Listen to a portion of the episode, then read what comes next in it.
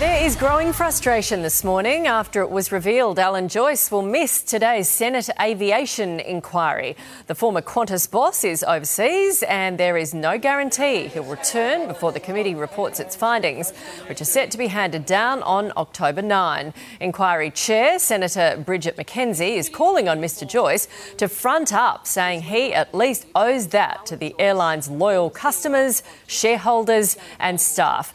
Let's bring in Home Affairs Minister Clare O'Neil and Shadow Finance Minister and Chair of the Cost of Living Committee, Jane Hume. Good morning to both of you. Uh, Clare, there are headlines all around the country this morning. This one from the Daily Telegraph. I'm not sure whether you guys can see because I know you're standing outside, Jane.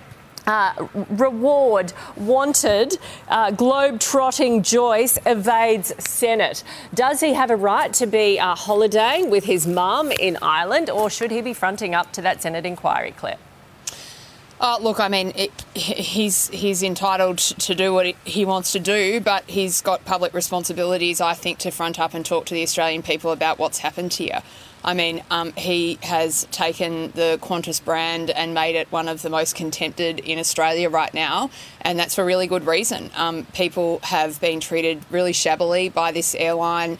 Uh, they've had flights cancelled. We've got a scandal here where it's alleged that Qantas sold tickets to people on flights they knew would never take off, and these all happened under his tenure and his leadership. And I think it's perfectly fair and right for Australians to get some answers out of this bloke about how all that happened. Yeah, Jane, what happens here? Vanessa Hudson, the new CEO, and Richard Goyder, the chairman, are going to be um, giving evidence today. What happens here? Because the, it sounds like um, the committee will be reporting before he's due back.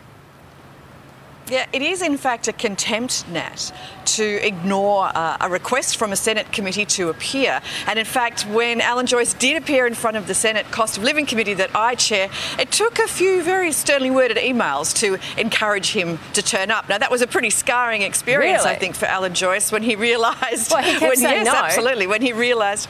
Absolutely, he kept saying no. Uh, but eventually, we said, we made it very clear that it is a contempt of the Parliament, a contempt of the Senate, not to front up to a Senate committee. Eventually, he did turn up and found himself under the pump from not just coalition senators, but also uh, those right across the chamber on so many things. Those ghost flights that uh, that uh, that Clare spoke about, the protection racket that was being run for Qantas, pre- preventing Qatar Airways from taking on those additional routes and what that would have done for the cost of airfares. Already, the airline inquiry that's chaired by my colleague Bridget McKenzie has heard from an economist from Qantas that has since retired that had those Qatar Airway routes been opened up, that airfares would be somewhere between 7 to 10% lower right now. So I do think that Alan Joyce has some questions to answer. Mm, it doesn't sound like we will, though, but we'll hear from the heads of Qantas today. Moving on, today marks the final day in office for Victorian Premier Dan Andrews,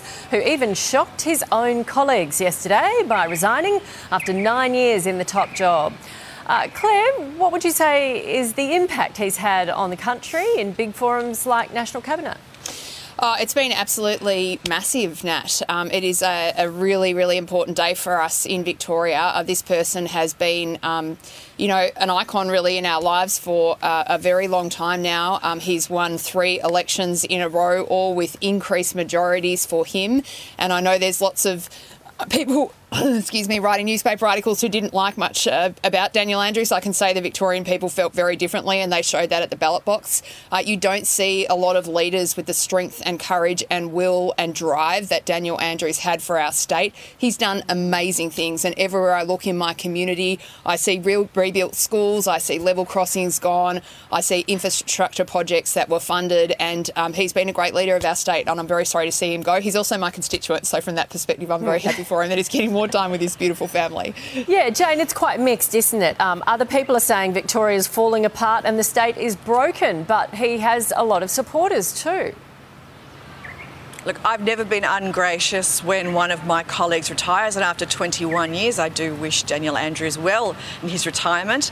But quite frankly, I feel very different to Clare. My state is broken, and it's broke $220 billion in debt. That's four times the debt when Daniel Andrews came to office. We've had numerous uh, reports from the IBAC of systemic corruption that have been dismissed outright by this Premier because he has contempt for the media, contempt for institutions. He's politicised our institutions and he's dismissed both uh, political adversaries and colleagues alike. I actually think that he's debased our politics, and as my mother would say, good riddance to bad rubbish.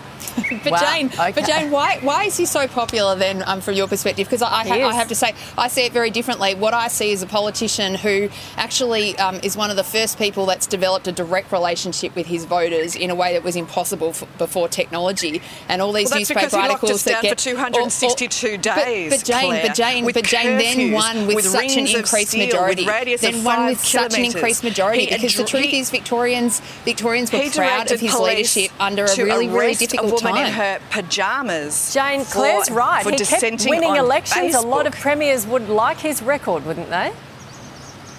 Unfortunately, I think that is in fact the case, but I think that our state is far worse for the presence of Daniel Andrews, and I'm very pleased to see him go. So would all of those people that were scarred by the longest lockdowns in the world 262 days and some of the most draconian measures, fencing off playgrounds, uh, having move along instructions to old ladies sitting on park benches. It was a disgraceful behaviour, and of course, the most chronically mismanaged hotel quarantine in the country. More deaths in aged care than in any other state. Clare, you were Shadow Aged Care Minister at the time. How can you possibly say that Daniel mm. Andrews did a good job? Yeah. Well, I mean, at the end of the day, we live in a democracy, Jane, and the Australian people and the Victorian people get to decide, and they absolutely, fundamentally, and profoundly disagree with you. And at the end of the day, that's what matters. This person changed our state for the better forever, and I'm really grateful to him for the leadership he showed our state over those long years. Clare, okay, both had given your a glass say. of wine and a late night, I think you'd speak very differently because the contempt he felt for his colleagues, particularly okay. those in different factions, was very different to the way that you're expressing it now. Okay, well, no wine here because it's breakfast, but he was a very successful, yet a very controversial figure. He goes at 5 pm today. Thank you very much. We'll see you next week.